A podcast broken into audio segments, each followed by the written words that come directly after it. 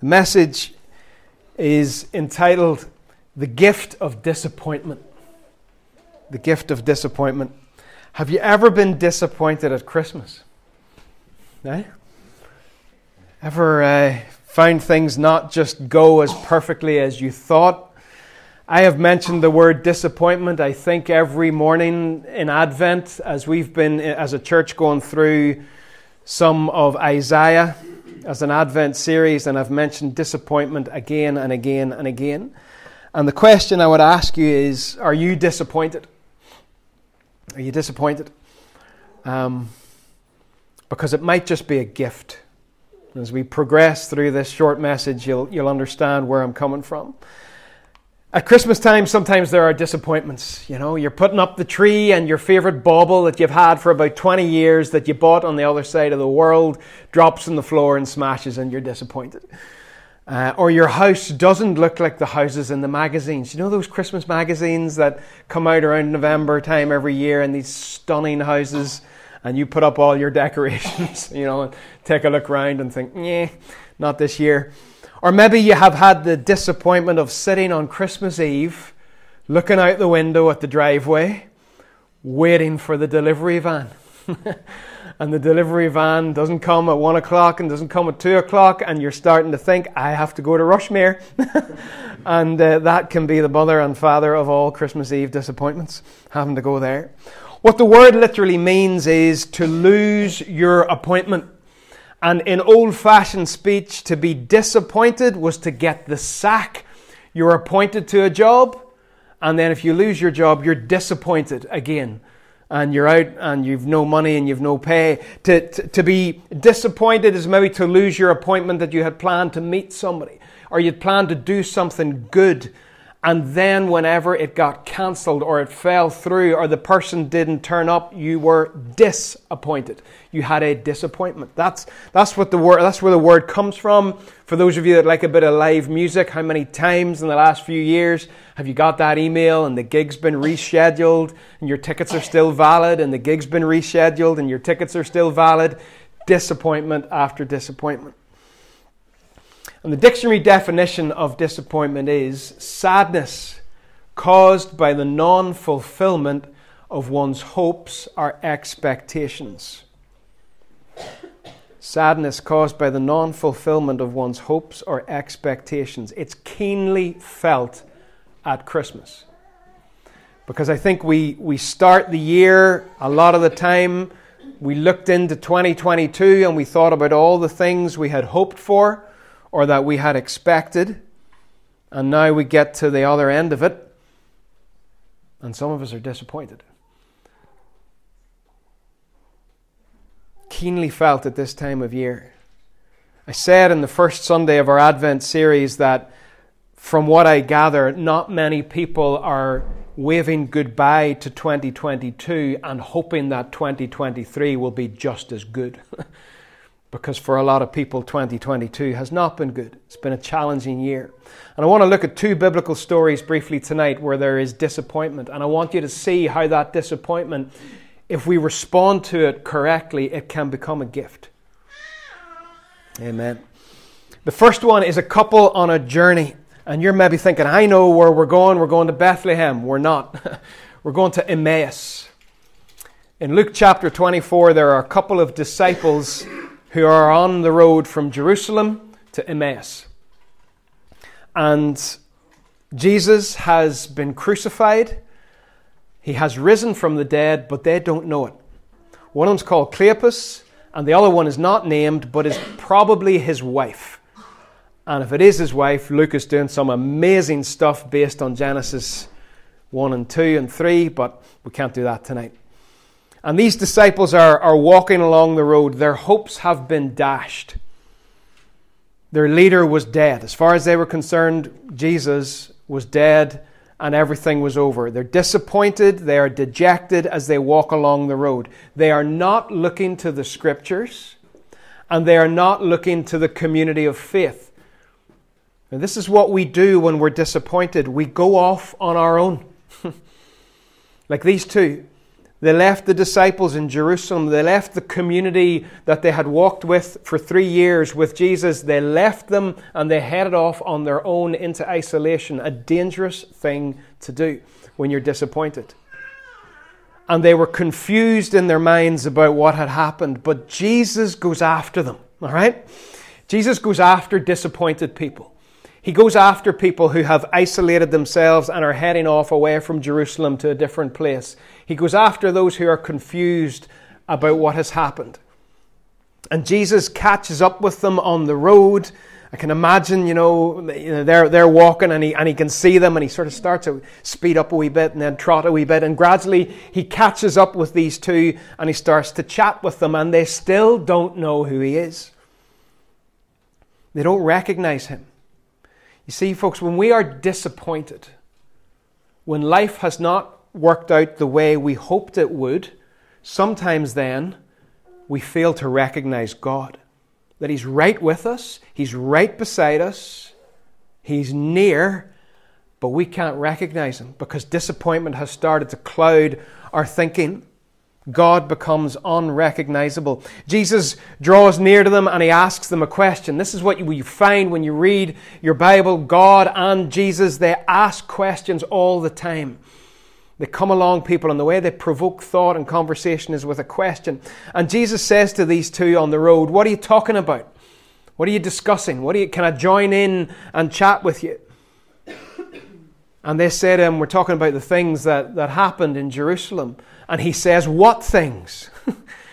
Just, he's being mischievous. But he's trying to get into their hearts and get into their thinking. And they describe what has happened. And there's a really important phrase that they use as they describe what happened in Jerusalem. They say, We had hoped that he was the one who was going to redeem Israel. We had hoped that he was the one who was going to redeem Israel. You see, these two on the road to Emmaus had an idea of what Jesus would be like. They had an idea of what he would do. And their idea of what Jesus would do is that he would basically boot the Romans out of Jerusalem and set God's people free from oppression. That was their understanding of what the Messiah would do. But they were wrong. But before we go on, I want to just focus on, on three words there. We had hoped. You know, how many, as we look back at 2022 and we say, we had hoped? What would you fill in?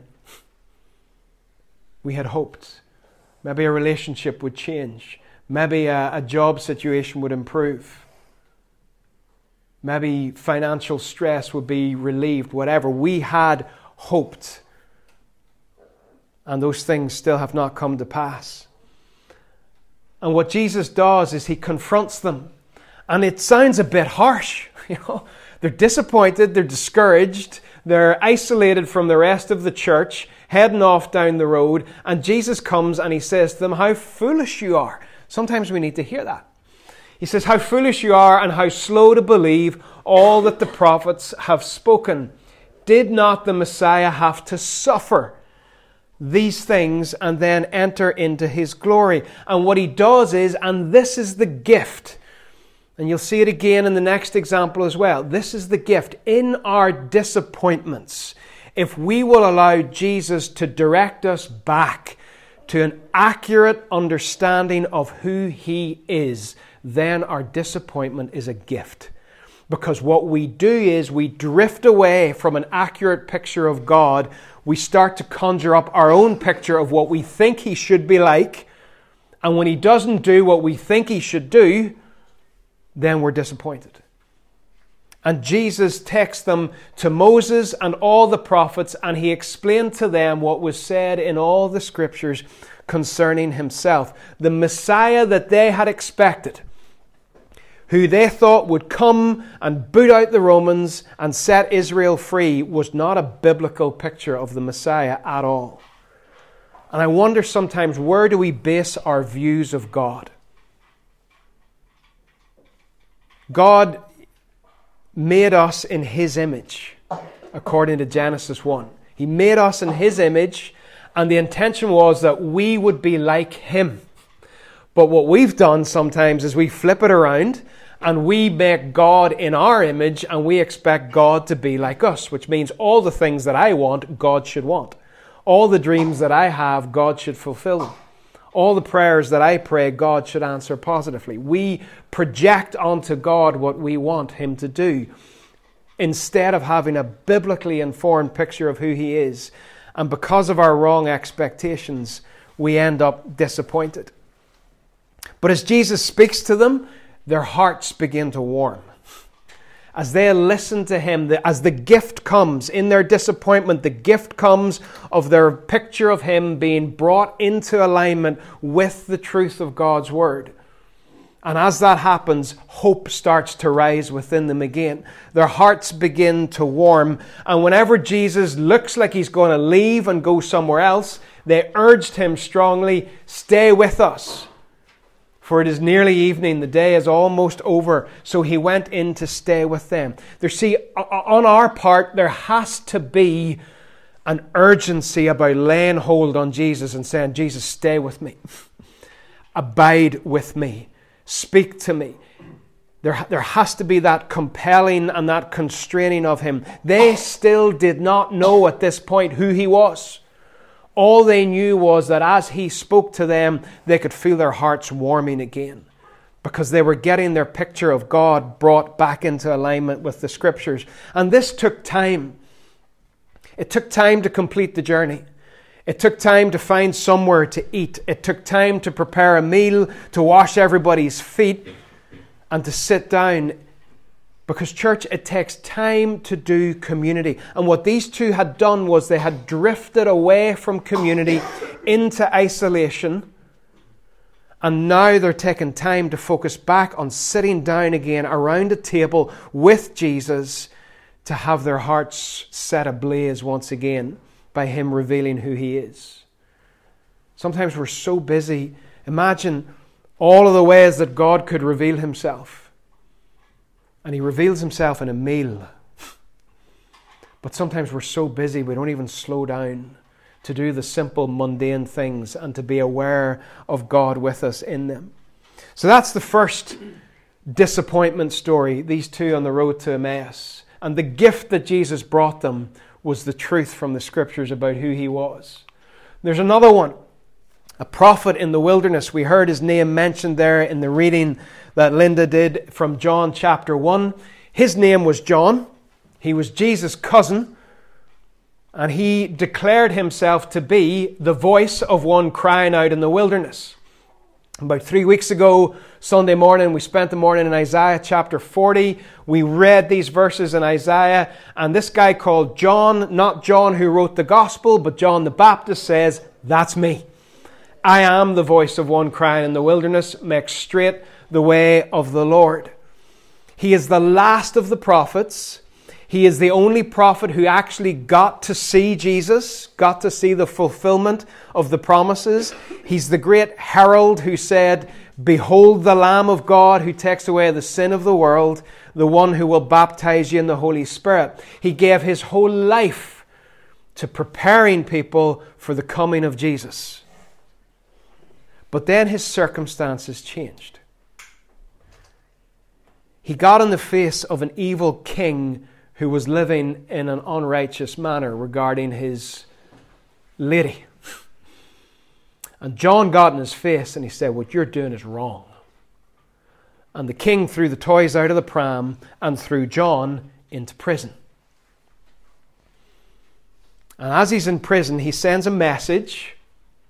He hears about what, what Jesus has been doing, what the Messiah has been doing, and he sends a message to him, sends his disciples to ask him, and here's the question he asks. Now, I want you to remember this is John the Baptist. For those of you tonight that are disappointed, John the Baptist got disappointed, okay? This is the guy who gave his whole life to setting up Jesus. This is the one who leapt in his mother's womb whenever Elizabeth and Mary met each other. And John the Baptist in prison sends a message to Jesus, who he has given his life for, and says, Are you the one? That's unreal. Are you the one who is to come, or should we expect someone else? He is disappointed in Jesus. You ever felt that? He's disappointed in God.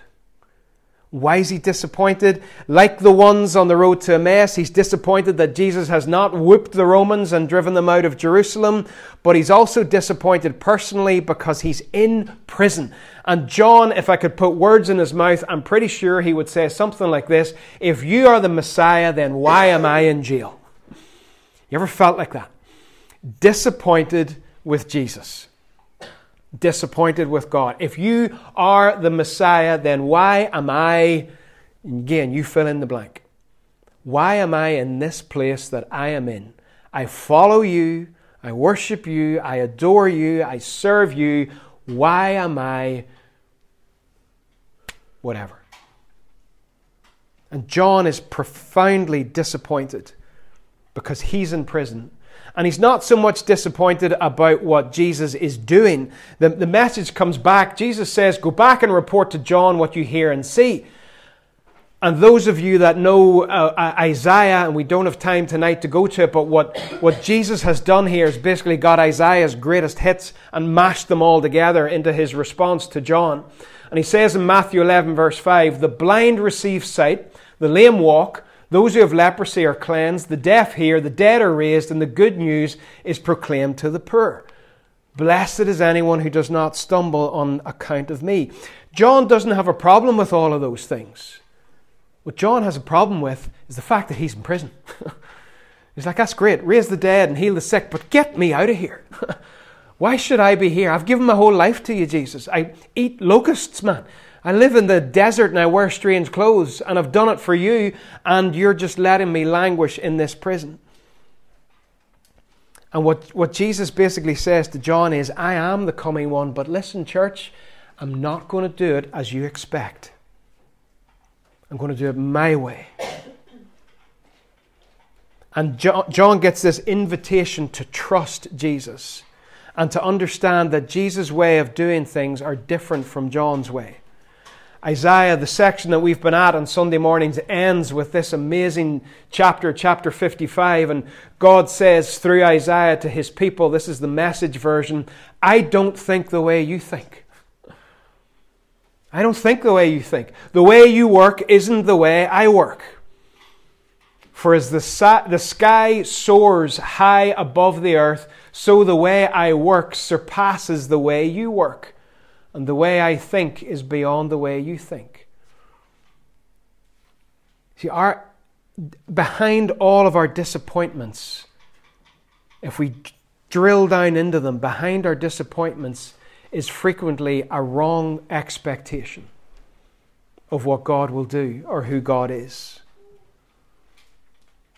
Blessed are those who don't stumble over God's way of doing things and God's timing of doing things.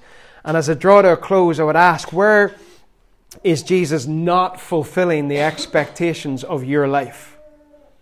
Where is he moving too slowly for you? You see, the temptation when that happens is, is for you to look elsewhere, for you to look for another Savior, for you to project onto God what you think He should be like, and that only leads to another cycle of disappointment. God has made you in His image to reflect what He is like. Don't try to return the favor, okay? Don't try to make him in your image because it will always disappoint you. Disappointment is a gift if it drives us back to the scriptures to get an accurate understanding of who Jesus is. The more you base your life on what the scripture reveals about him, the more you will find a life that is not wallowing in disappointment all the time whenever our expectations don't come to fruition. The verse that Linda finished with was this one. And it's a strange verse. When you look at it, when you think about it, it sounds like there's a mistake in it. No one has ever seen God, but the only God who is at the Father's side, he has made him known. How on earth can God be at the Father's side? That sounds wrong. But that second line, as I have it on the screen, that's Jesus. No one has ever seen God. And John is intentional how he writes this. No one has ever seen God, but the only God who is at the Father's side, has made him known. In other words, Jesus has come to explain to us what God is like. And if you get your baseline, if you get your benchmark, your view, or your understanding of what God is like from anywhere else other than who Jesus is, you will be disappointed. Because you will project onto God what you think He should do, and when He doesn't do it, then your faith will be shipwrecked. And you see it happening over and over and over again. And the gift that Jesus brings in our disappointment is Allow Him to draw alongside you. He's following. If you're disappointed about 2022, Jesus is following you down that road. And He wants to walk with you. And He wants to open up the scriptures concerning Himself and get you realigned with who He is. If you're like John and you find yourself in a scenario or a situation, you're like, why am I here? Jesus, if you're real, and you're powerful and you can raise the dead and you can heal the sick and you can do all these things, then why on earth am I stuck here? Jesus to John gave him Isaiah over and over again and said, John, my, my ways, my ways of doing things are not the same as yours. My time frame is not the same as yours. And the invitation is to trust.